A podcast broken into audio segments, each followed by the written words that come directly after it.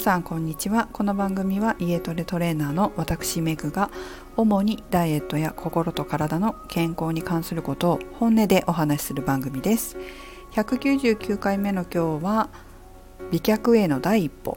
足指ケアをお送りします。とうとう199回目を迎えました。もう明日は200回目になりますね。お聞きの皆さんありがとうございます。またこれからも良い放送ができるように頑張っていきたいなと思います。さて今日のタイトルにもありましたように今日は美脚への第一歩ということでお話をしていきたいなと思います。皆さんは足の形とか気になりますか？私は子供の頃すごい X 脚で膝をつくとかかとがつかないっていうぐらいひどかったんですよね。でも最近、まあ、トレーナーになるとそういうちょっと体の勉強をするじゃないですか。なので少しずつ勉強してえかかとをね膝がついてもかかとをつけるようになってきました。本当にこう歪んでいてねじれていたので先輩とかからもすごい足がねじれてるってよくね言われたりしましたけれども、えー、ただその膝の痛みとかなくトレーニングとか体のケアのおかげで痛みなくサッカーをしたりとか走ったりとかすることができています。そういうのはやはりトレーニングもそうですけどケアっていうのも普段からしてるからだなっていうふうには感じます。筋肉ってね伸び縮みして初めて、えー、力を発揮するものですのでトレーニングで縮めるだけだと縮めっぱなしだと関節とかにも負担がかかってきますからきちんと伸ばしたりとか緩めたりとかしてあげることが大事ですね。で、まあ、それは痛みだけじゃなくてやっぱり綺麗な足を作るためにもとても大切なことです。そのまず第一歩としてケアっていうのをすごく重要に私は考えています。ケアっていうのはどういうことかというとえーと、ストレッチっていうのもまあその一つなのかなというふうには思いますが私はより深層の筋肉を使うケアっていうのが結構世の中の人で不足してるなというふうに感じます。と言いますのも脳もそうですけど体も表面と奥とあるんですよ。まあ、脳みそだったら、まあ、たまに心理学の話も私このラジオでしてると思いますけれど表層意識と深層意識つまりこれは、えー、一般的に言うと,、えーと、顕在意識と潜在意識ですかね表面のこう認識5%しかない表面の認識と無意識になっている深層の意識っていうふうにあるように体も表面の筋肉と奥の筋肉深層筋っていうのがあるんです。でも一般的によくやられてるのは本当に表層表層の筋肉のことばかりですよね。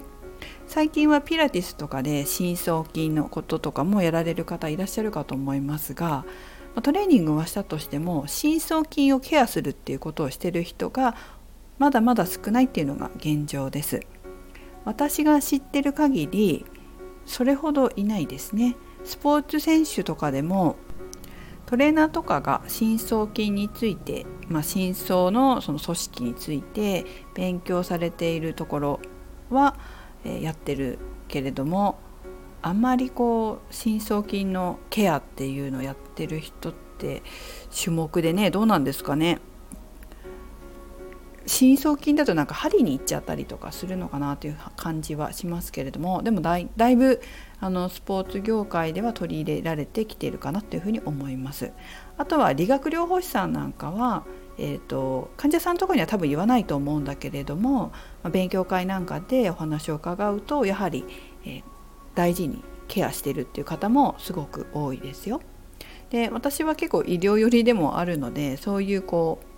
うなんなんだろう理学療法士さんの話とか聞くのもすごく好きですし、え、ケアっていう部分で、ま、私自身もこう頸椎ヘルニーをやった時に表面だけの筋肉を鍛えたりストレッチしたりしてては全く意味がないんだなっていうことを、まあ、その時に学んで深層筋まあ、深層筋を鍛えるもそうだし緩めるっていうことも非常に重要だということを学んでからはトレーニングとか自分のトレーニングもそうですけども生徒さんのトレーニングなんかにも必ず取り入れています特に、えー、トレーニングの前に歪みを取る歪みを改善させる、ま、完全に取ることは難しいけれどもできるだけ、えー、体の深層部分から体をほぐして緩めて、えー、緩めるっていうのはねその力が入らなくなるっていうことではないんですよね。きちんと伸び縮みさせてあげられるようにするっていうことなんですけれどもそういうことをきちんとしてからトレーニングに入った方が歪みが少ない状態でトレーニングできます。やはり歪みを取らずにトレーニングすると歪んだままの体でトレーニングすることになりますので、まあ、余計に歪みが助長されて美脚とか美ボディからちょっと離れてしまうかけ離れてしまうっていうことも多くあります。やっぱり自分がそういうふうに体験したので特にすごく重要に思ってますね。ということで、まあ、今日は足のケアの話をしようかなと思うんですけど足もそうなんです。えーと、足は足でも、まあ、漢字を見るとこう脚の方じゃなくて側の方かかとから下ですねの足のことを書いております。私たちの体ってまあ足が支えてますよね。足の裏で立って足の裏で歩いてますよね。だけどこの足の裏をケアしている方いないんですよあまり。でも本当はすごく重要なの分かります？私たちのこう上半身のまあ、下半身もそうだけどバランスによって足の裏って影響されてきたりしているのでえ立ち方とか歩き方っていうのが、うん、少し歪んでたりする何て言うんだろう偏ってたりするんですよね、まあ、人によってこれは親指側に体重が乗りやすいとか小指側に体重が乗りやすいとかつま先側に体重が乗りやすいとかかかと側に体重が乗りやすいとかってあるんですけど、まあ、こういう私たちの癖体の癖を支えそして地面を踏みしめて歩いてくれる足なのに私たちはあまりケアをしていないんです。で足特にね今回足の指って書いたんですけれど足の指ってなんかあの足の足でも前の方にちょこっとついてるだけっていうふうに思うかもしれませんが、えー、と解剖学のテキストとかを見ると足ってね足の指って半分ぐらいまであるんですよ足の。それは私たちが目に見えていないところそこの部分にも骨が足の指の骨がつながっててその間は筋肉になってるんです。でそこのケアをすることも本当はこう体のバランスを整えたり足の裏からねバランスの足の裏というか足からかバランスを整えたりするためにもすごく重要です。特にこの足って言っても側部だったとしてもそこからふくらはぎとか太ももとかに筋肉がずっとつながってるんですよ。でつながっててさらにその例えば太ももにねついてたとしてもふくらはぎについてたとしてもそこからまた筋肉が他の筋肉と連携していって上半身にまでつながっていってます私たちの体は部分じゃなくて連動して連携して動いてますのでどっかだけ、えー、ほぐすっていうことではなくて本来は全身を緩めて全身のケアをしてあげるっていうこともとても大切になっています。でそんな中でこの足指のこの足のねケアっていうのを、まあ、したことがない人が多いのかなというふうに思ったので私がすごく大切にしている足指のケアを、まあ、今回は明日 LINE と公式の LINE ボディボイスの公式 LINE とメルマガで動画として10分ぐらいにまとめて配信しようと思っています。うん、これどこでもねできるその足指のケアなんでしょう。意外とね